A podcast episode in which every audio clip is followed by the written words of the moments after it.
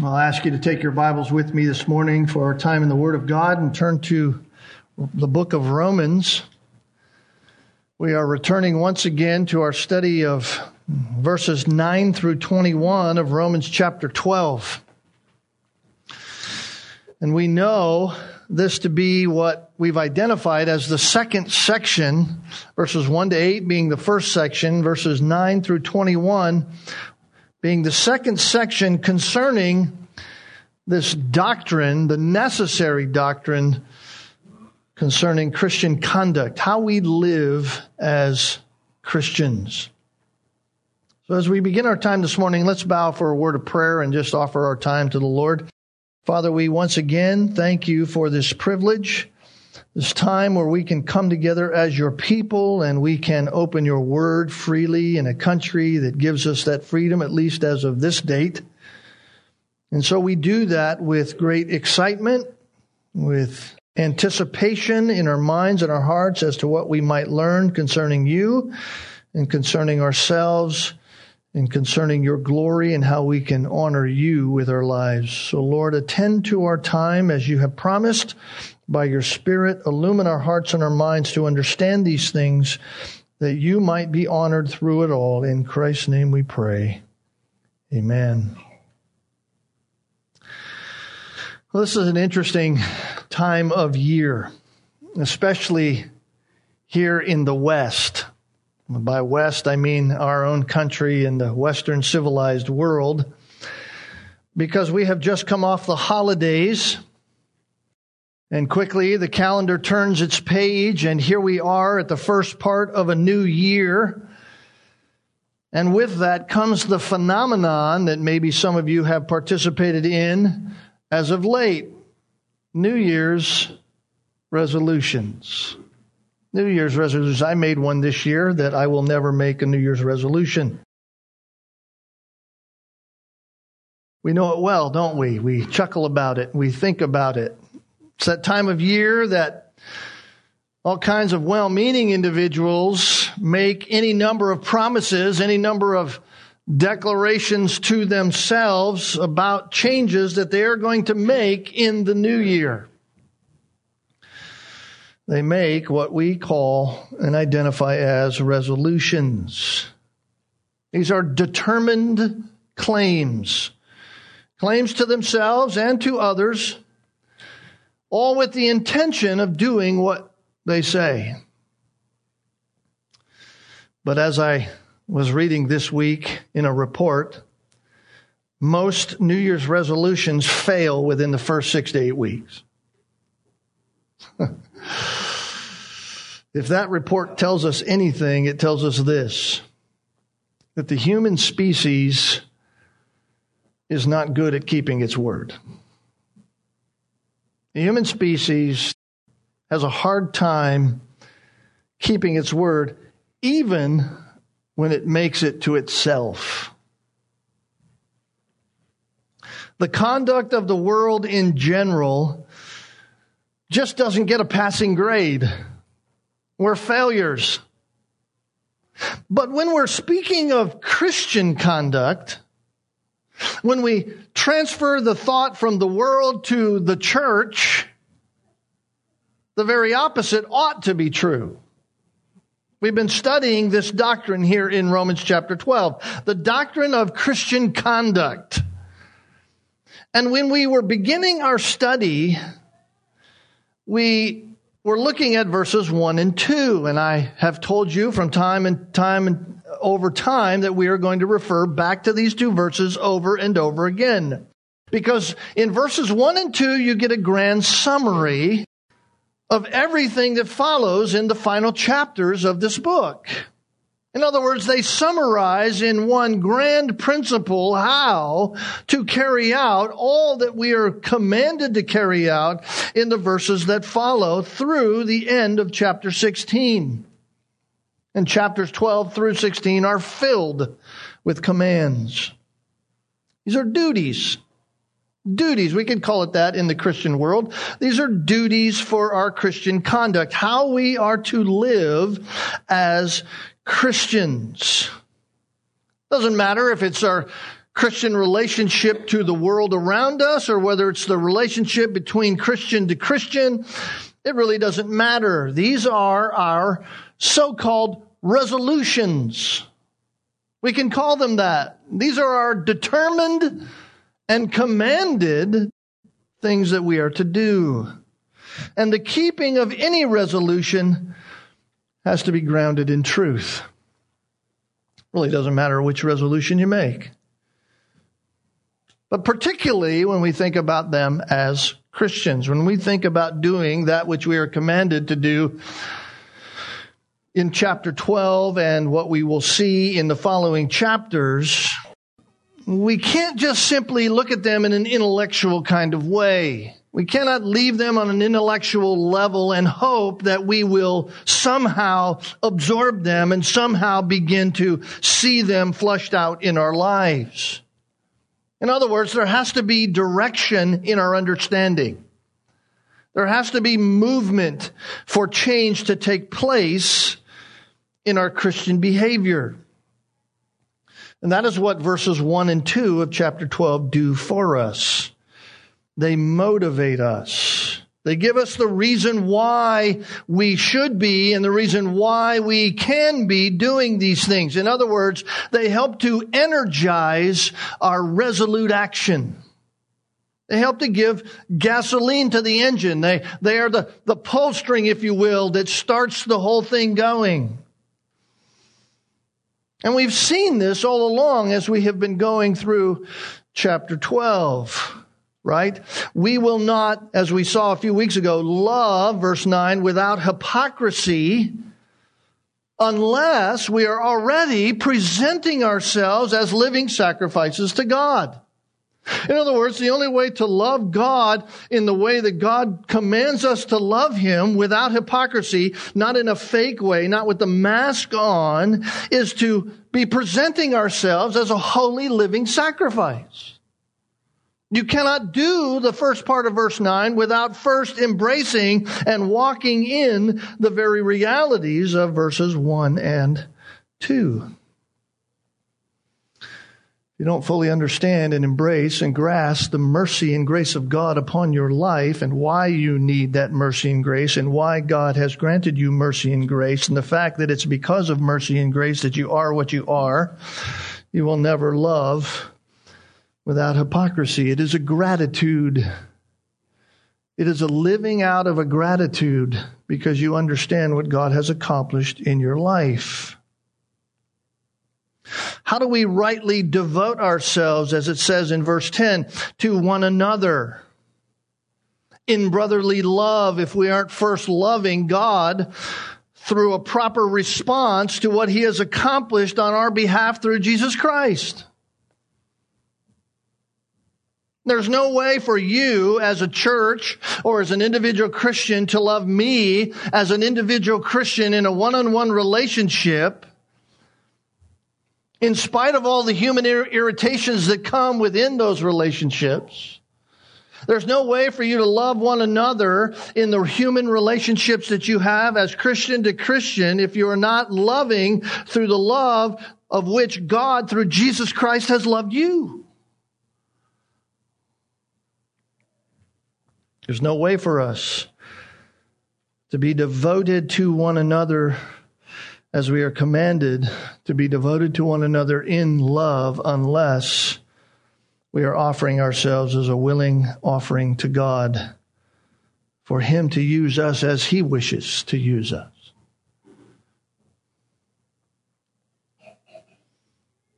Again, we will not honor one another. We will not give preference to one another in honor.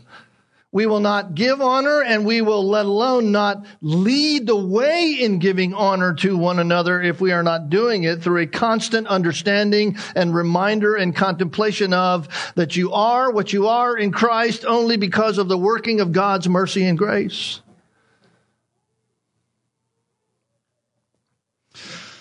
So we can see it is those two verses that undergird all of this. It is those two verses that drive it all. It is those two verses that are the foundation on which all of this other command is built. And so again, for our time this morning, as we spend it here in just verse 11, we're still dealing with Christian to Christian relationship. And here we find Paul addressing our general attitude for how we do what we do. This is our general attitude. We might even say it this way the spirit in which we do our duty. This is the spirit in which we do our duty. That's being addressed by Paul. What kind of spirit is it in which you are doing the very things that you're supposed to be doing? Here's how Paul puts it in verse 11. Not lagging behind in diligence, fervent in spirit, serving the Lord.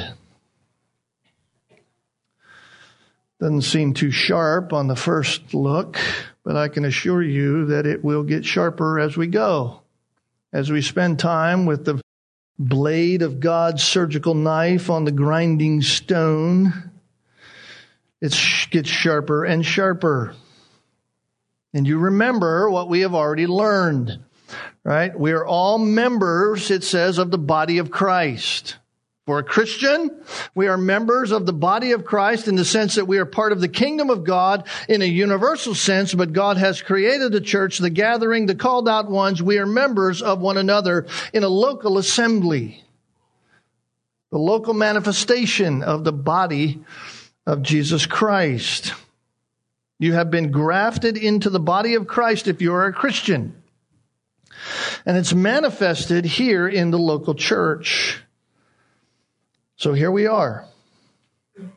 We are those gathered here by God, by His sovereign way of working in our life, bringing us together as a local manifestation of Christ to a watching world around us, the people across the street in our local church, the people in the town around us, the people in the neighborhoods and the outskirts of town in your own neighborhoods are watching. And we cannot escape our part of the belonging. We cannot escape that. We cannot say, well, yeah, I go there, but that's not part of me. We cannot escape. We are part of the body. So the question is, how do we function within the body? How do we function within the body? How are we to do the work to which we have been specifically called? What's our attitude to be in that work? What is, the, what is it that's to characterize our lives as individual Christians within the body of Christ?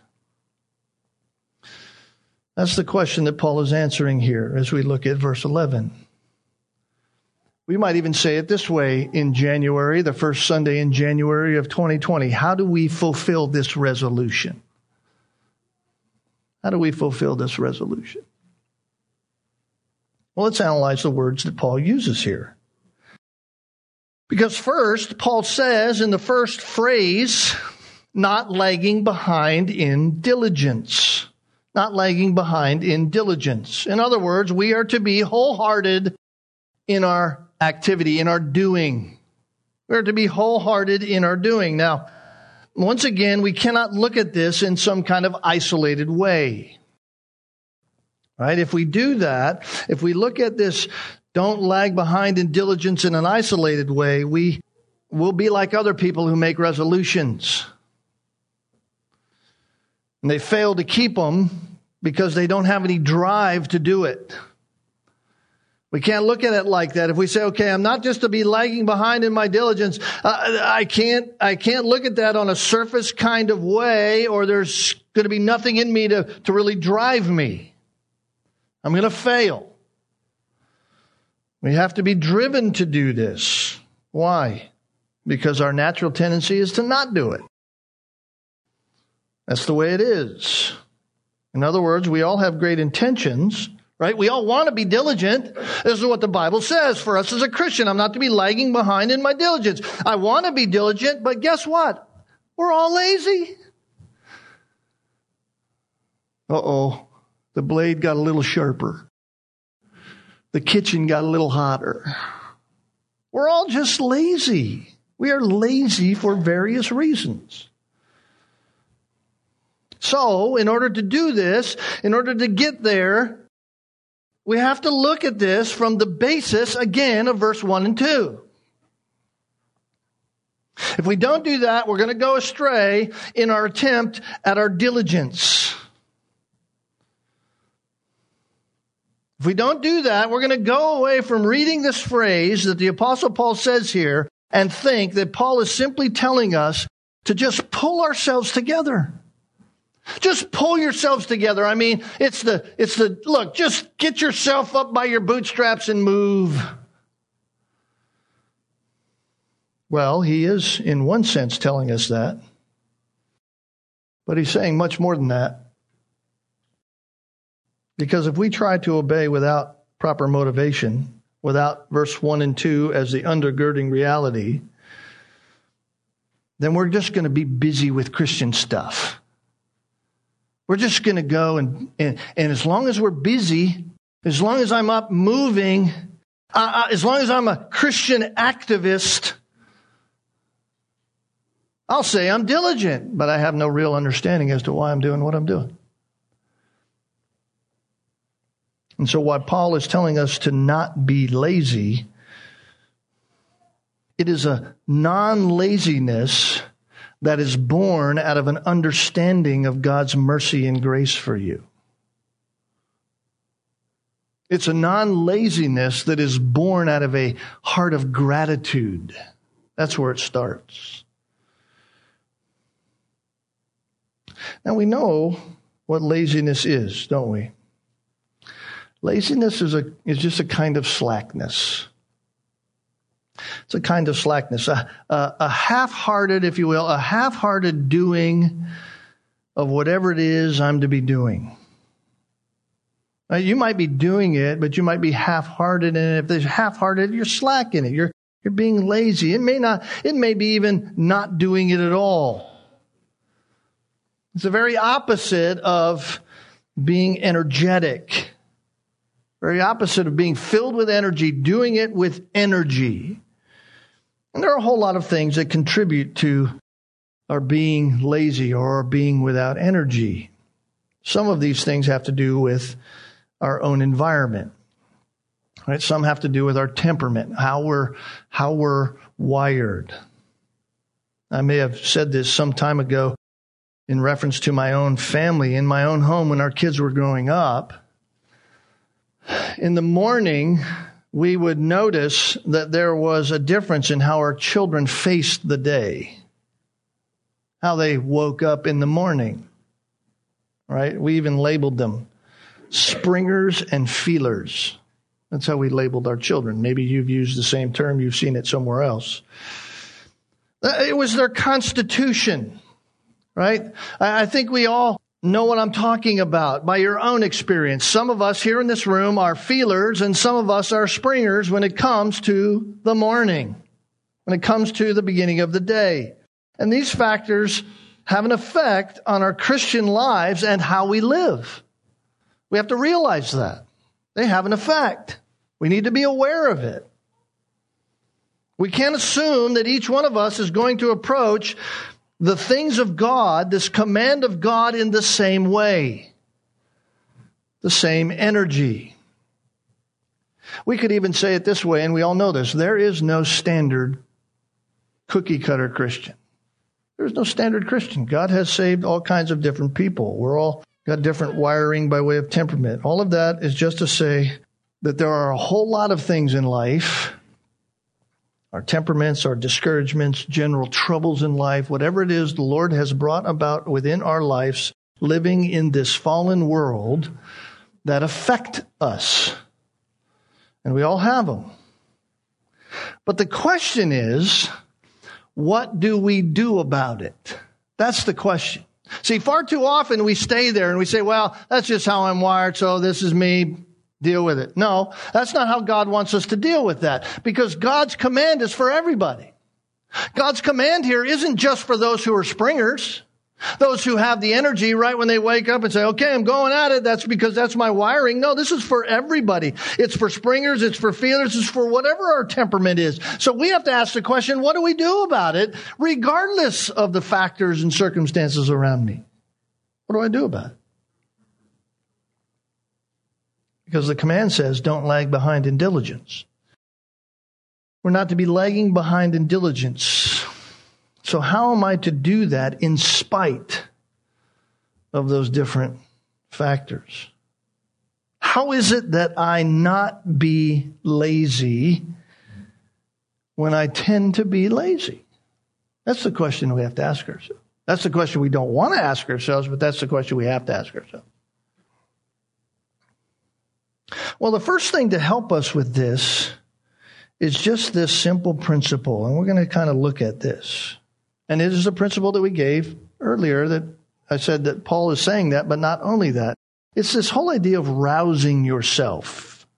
Rousing yourself. What do I mean by that? I mean there are times when we need to metaphorically take ourselves and splash ourselves with a cup of cold water in the face.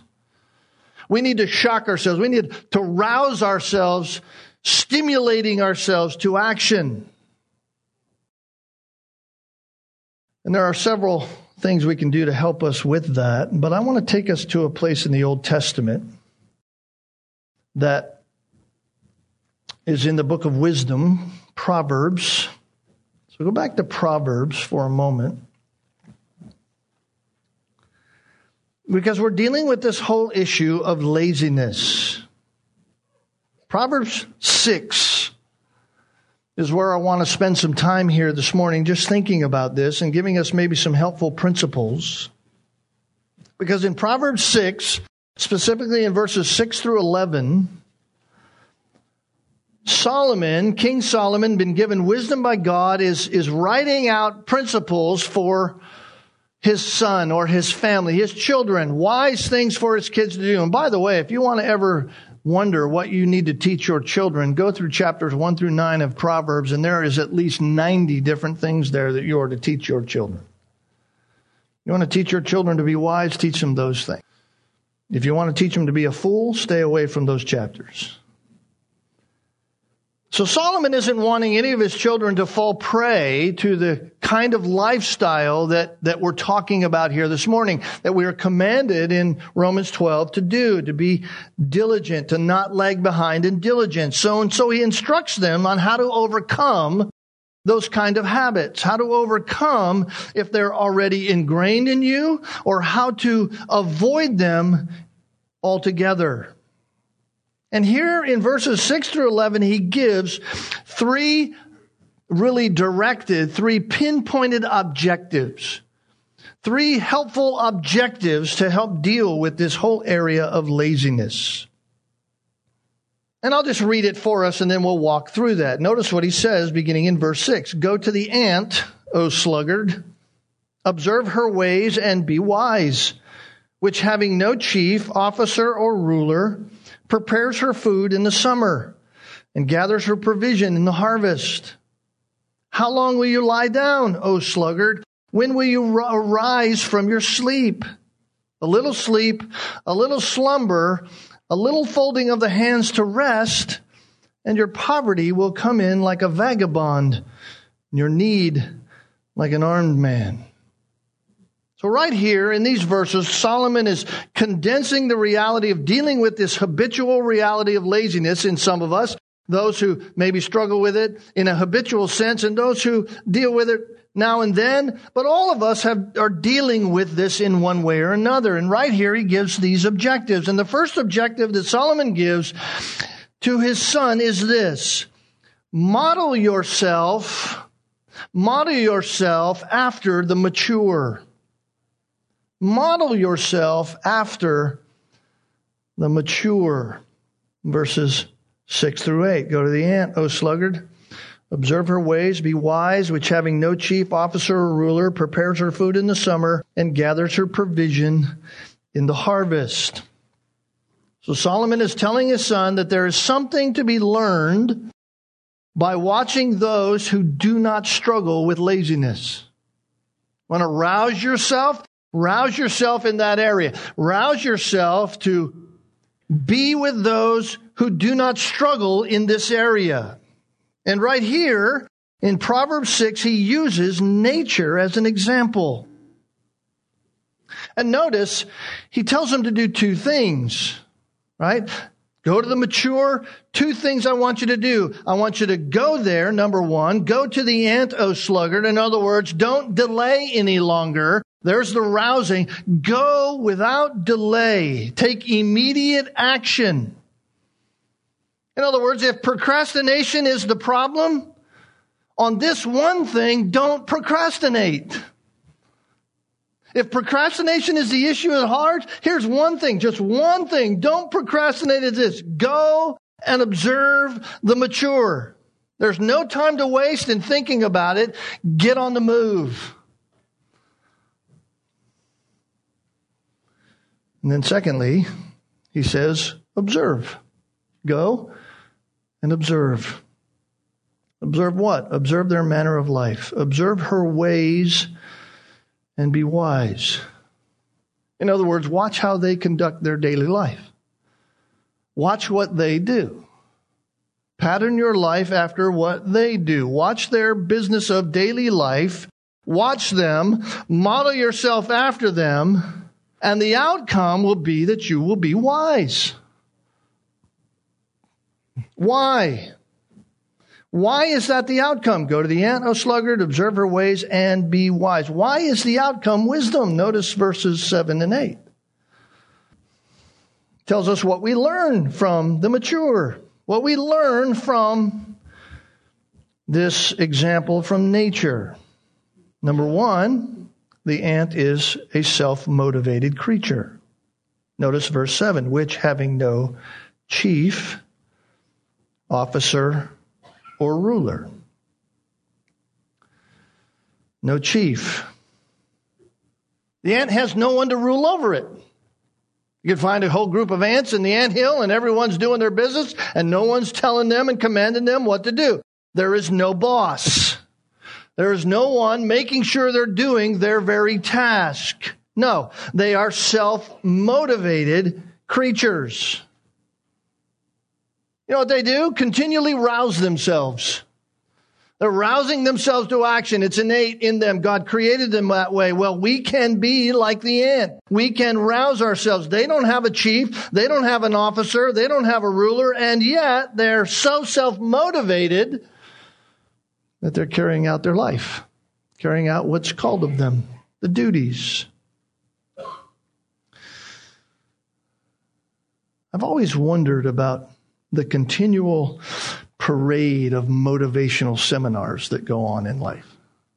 I mean, every workplace, it seems, every time you turn around, there's some new motivational speaker, something available for a price, usually a pretty high price, designed to motivate, motivate salespeople, motivate students, motivate others to some kind of productivity in life.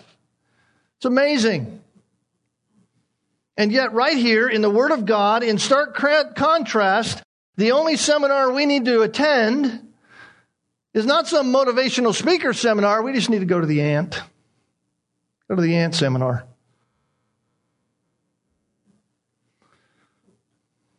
Because from the ant, you can observe her ways and be wise. So, this is the first lesson that is from the ant. The ant is self motivated self motivated. But there's a second principle here as to the wisdom, why we can be wise, not only because we observe the self motivation of the ant, but also we notice and observe that the ant is a planner. A planner. They're self motivated, but they are also a planner. You notice verse 8, who prepares her food in the summer. Prepares her food in the summer. That means the ant is not a time waster. Ant's not a time waster. They prepare the food in the summertime, which means the ant is cognizant that winter is coming, a time when I can't prepare.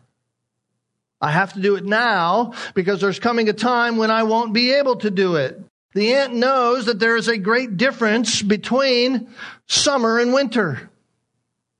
I mean, it shouldn't shock us up here in the north. There's a great difference.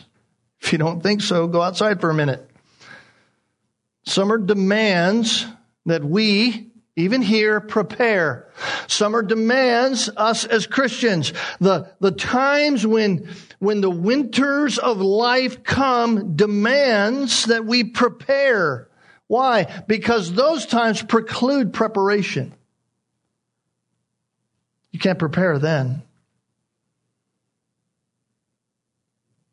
So, what is the proverb saying? What is Solomon saying to his son? He says, Listen, work needs to be done now. Work needs to be done now. Don't delay. Do your work now when there's time to do it. Don't put it off because other things are going to preclude it. Boy, this is a principle that I've tried to put into practice in my own ministry life. And I, and I find both sides of it happening because I have the tendency at times to be lazy. And I always know this when, when the week is busiest, when the week is busiest, God seems to throw something else in the busyness. So if I'm not dealing with what is happening and, and, and preparing ahead of time, the tyranny of the urgent comes at the end. The wave crashes. Don't put it off. Other issues will cause it to become urgent. And so when we look at the lazy, the lazy sees all things alike. Everything's on the same.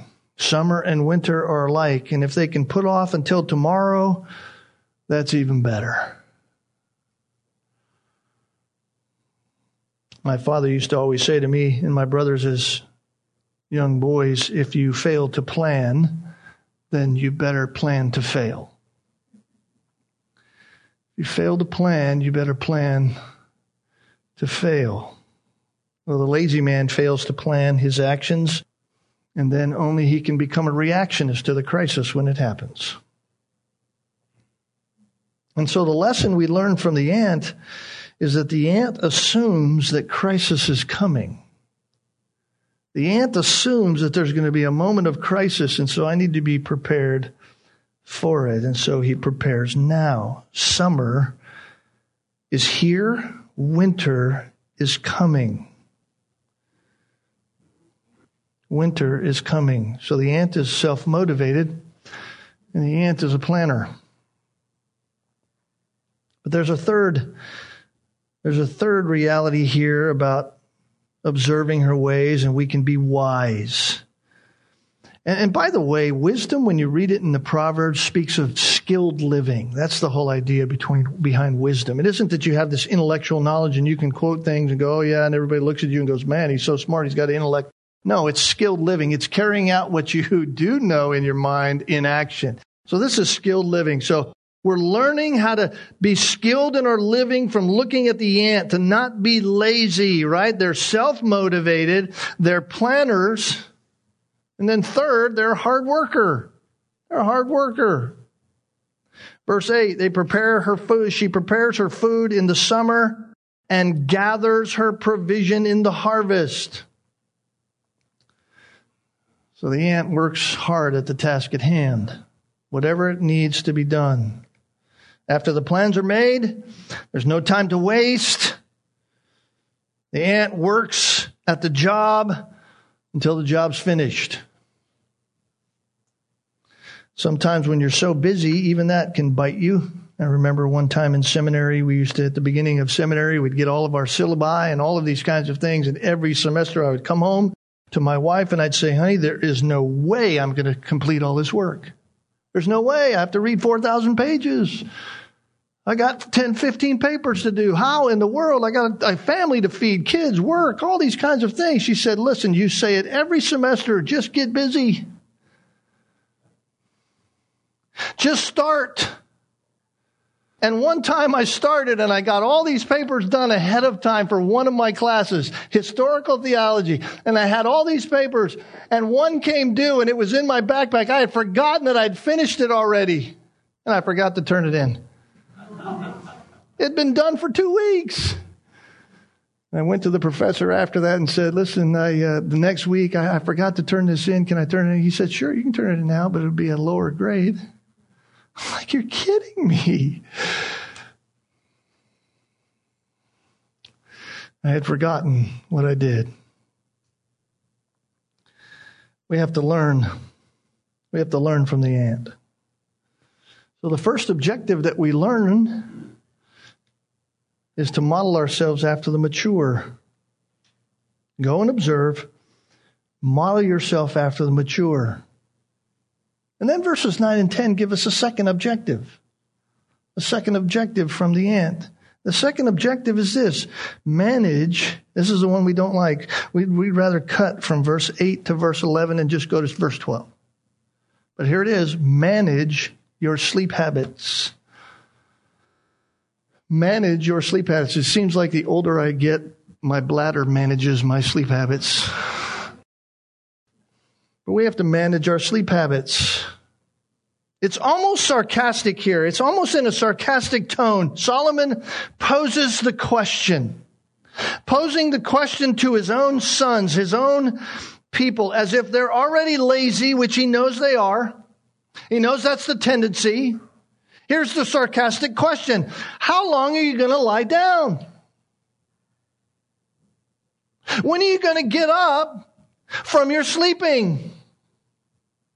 You can almost hear him yelling at his kids in the morning Get up! Get up! Right? But here's the, here's the, the striking thing to me about laziness. Notice the reply from the lazy person. Just silence. There is no reply. Silence. A, reply is non existent. He gives a no answer. You know what he does? Just give me a few more minutes.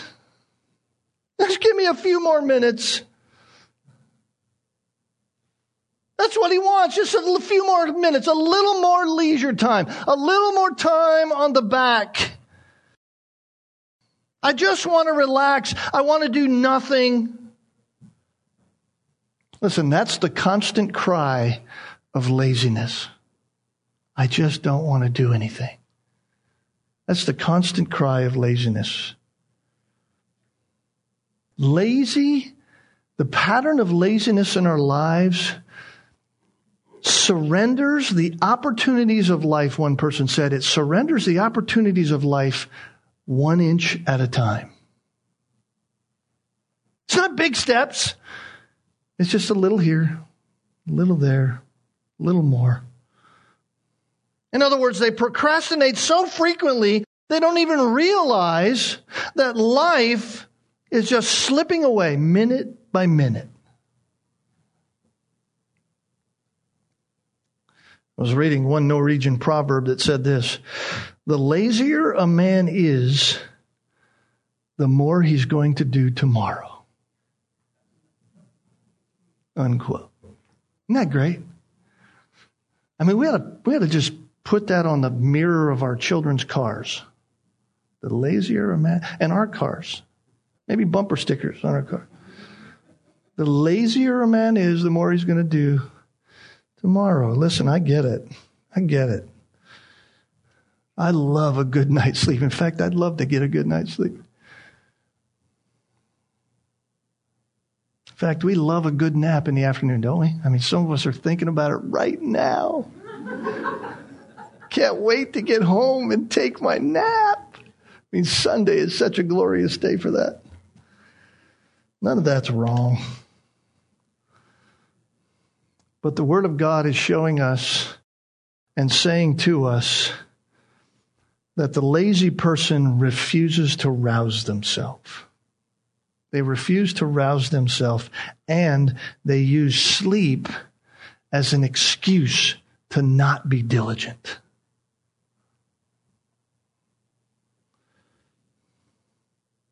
In other words, they take what is meant to rejuvenate the body and they use it to avoid work, to avoid effort to avoid doing.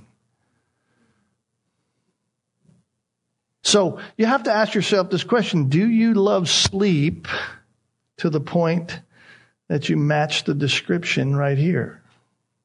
Do you love sleep to the point that you match the description that Solomon gives? Or maybe, maybe you match the description that is given in Proverbs 26 and verse 14. Here's what it says As the door turns on its hinges, so does the sluggard in his bed. Some of us, when we read that verse, start to creak. I don't like that. Right? Just as the door's place is to swing on the hinge, so the lazy place for the man who's lazy is to stay in his bed. Right? So balance is the key. That's what we're saying here. Balance is the key. One man said it right. He said it this way, quote, no one is so tired as the one who does nothing. No one is so tired as the one who does nothing. Charles Spurgeon once said it this way idleness is the very source of sin. Standing pools gather mud and nourish and breed venomous creatures. what vividness. I mean, think about that. Standing pools just gather mud and breed venomous creatures. They, they breed and nourish all kinds of stuff that's unhelpful. And then he went on to say, and so do the hearts of idle and slothful Christians. Unquote. Wow. So in Proverbs chapter 6, we're to model ourselves after the mature, rouse ourselves, go, watch, Model yourself after them. Do what they do. Manage your sleep. You control it. Don't let it control you.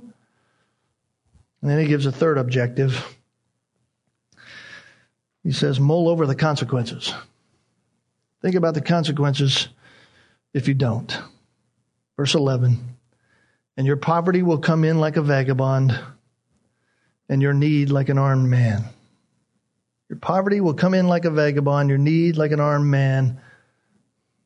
Of course, Solomon's using the ant as a reality of, of life, just life in general, and life of prospering in life and working hard in life. But this has a spiritual reality of, as well. Because this is the inevitable end of a life of laziness, poverty, sudden poverty, poverty in a, in a financial kind of way and poverty in a spiritual way. In fact, the word here for vagabond in the Hebrew carries the idea of, of someone with an intense walk. That's the idea. An intense walk or, or running, really, a runner. And so the picture that Solomon's using here when he says vagabond is that your, your soul poverty or your economic life reality, which is poverty, is going to come onto you like a runner who suddenly comes by you as you're walking down the street, lazy, not thinking about life, not watching, not doing what you should be doing, and they're going to steal it. They're running by you and they're taking it. Why? Because you lack diligence.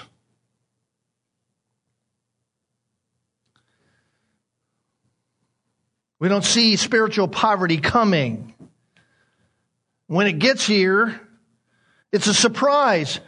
I can't believe I don't know what the Bible says. I can't believe I spent my whole life as a spiritual infant. We're surprised, and yet we've never done anything to enhance our life. We've never spent any time reading the scriptures in any diligent kind of fashion. It's as if we're walking down the street and an unforeseen vagrant comes by grabbing what we have and just darts off with it.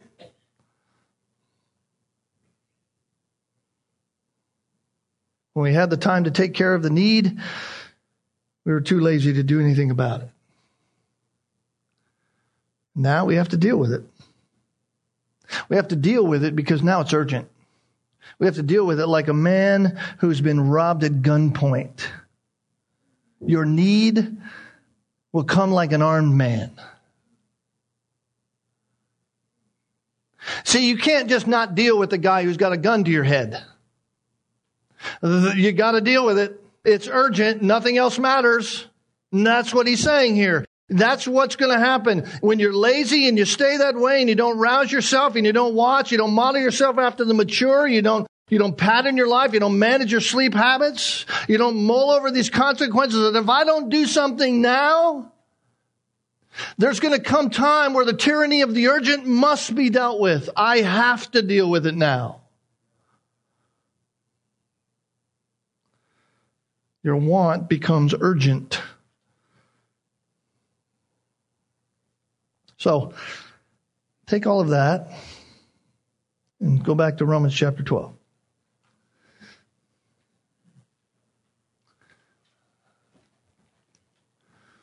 Because this is what Paul is commanding us in the first phrase in verse 11. This is what he's commanding us. He begins in verse 10 be devoted to one another in brotherly love, give, one, give preference to one another in honor not lagging behind in diligence. In other words, rouse yourself. Don't lag behind. Rouse yourself. Deal with yourself. Talk to yourself. Reprimand yourself if necessary. Take yourself by the shoulders, the proverbial shoulders, and shake yourself. Don't lag behind in your diligence. In fact, be fervent in spirit. That word fervent is the word for boil over. Be hot. Be hot. There's controversy as to whether he's talking about the Holy Spirit or whether it's the Spirit of us. It seems to me, at least, that in the flow of this, that it's driven by the Spirit, but there's a sense in which our spirit must be hot. We know that it's God that produces all of this in us. It's a continual boiling spiritual effort. You've roused yourself up and you know that what you do isn't you, it's the Spirit driving you, boiling up in you. The Spirit that you have been given by Christ. You're energized by the Spirit. And so you serve the Lord. You serve the Lord.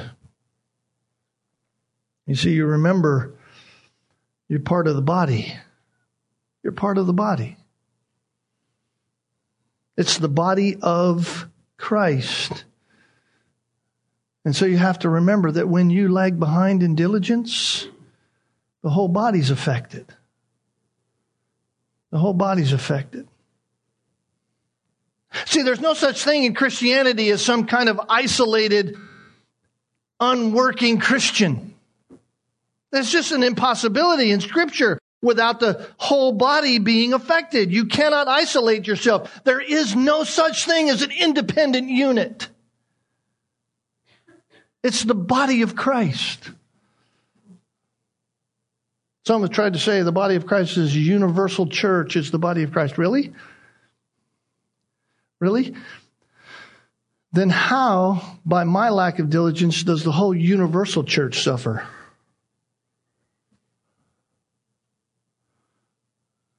No, the local body is a manifestation of the body of Christ in visible form.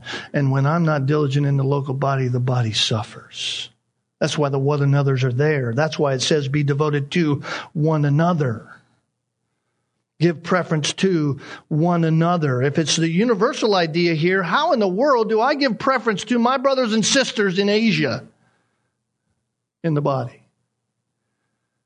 Can't do that. I can only give preference and honor to you, the local believers that God has placed me with in this local manifestation of the body of Christ. And when I'm not doing my part, the whole suffers. It's the whole idea. Listen, we live together, we die together. We live together, we die together. And so turn to yourself and rouse yourself to action. Trusting, trusting, knowing that it's the Spirit of God who is at work in you to do and to work for His good pleasure.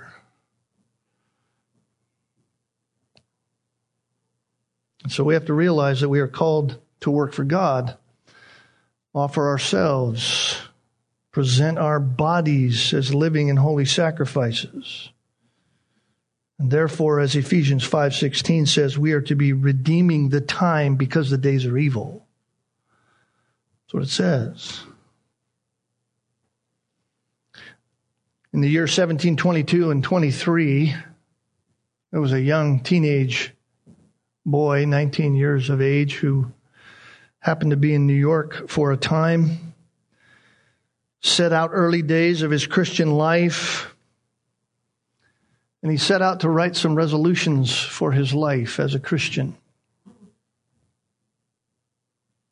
was Jonathan Edwards. He was 19 years old. And Jonathan Edwards sat down between August of 1722 and August of 1723 and resolutions that he determined to always keep in his life and go over every day in his mind. By the end of that list, he had 70 resolutions. Some of you may have read them. It's a wonderful read. They were things that he determined to live by as he found himself as a 19 year old boy in New York. Not the New York we know today, but certainly a place of temptation. And all of these, all of these 70 resolutions were undergirded with this preface. This is what he wrote before them. Here's what he said, quote, being sensible that I am unable to do anything without God's help, I do humbly entreat him by his grace to enable me to keep these resolutions so far as they are agreeable to his will for Christ's sake. Unquote. You see, that thought, that reminder undergirded every one of the 70 resolutions that he made. And it's crucial. It's crucial, I think, that we keep that same idea in our mind when we think about these very commands of God, these resolutions, if you will.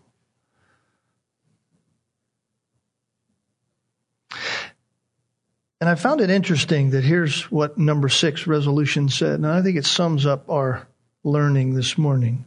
Resolution number six of Jonathan Edwards, with that thought in mind, said this I'm resolved to live with all my might while I do live. I'm resolved to not lag behind in diligence. That's the idea. To live with all my might as long as I have breath in my lungs. Knowing, knowing with that preface that I'm unable to do anything without God's help, it's the Spirit that drives me. And so I humbly entreat God by His grace to enable me to keep that resolution so far as it's agreeable to Him for the sake of Christ. So it's with and it's in God's strength because of His mercy and because of His grace that we can do the same thing. And not lag behind in diligence, fervent in spirit, we can serve the Lord. Well, let's pray as we prepare our hearts in communion realizing what God has accomplished for us. Let's pray together. Father, thank you for our time this morning. What a what a way to rouse our hearts to action. Lord, our souls need it. We are I know at least me, I'm a lazy, lazy person. Lord, but you are a gracious God. I thank you for that. I thank you for allowing us to learn these things with patience, grace, mercy. Thank you for giving us wisdom through Solomon, that we can rouse ourselves, that we can be roused and work on these things and slice off, by your grace and mercy, have sliced off of us the lazy tendencies so that you might be glorified. So, Lord, we thank you as long as we do live, help us to do all that we do to your glory. In Jesus' name we pray. Amen.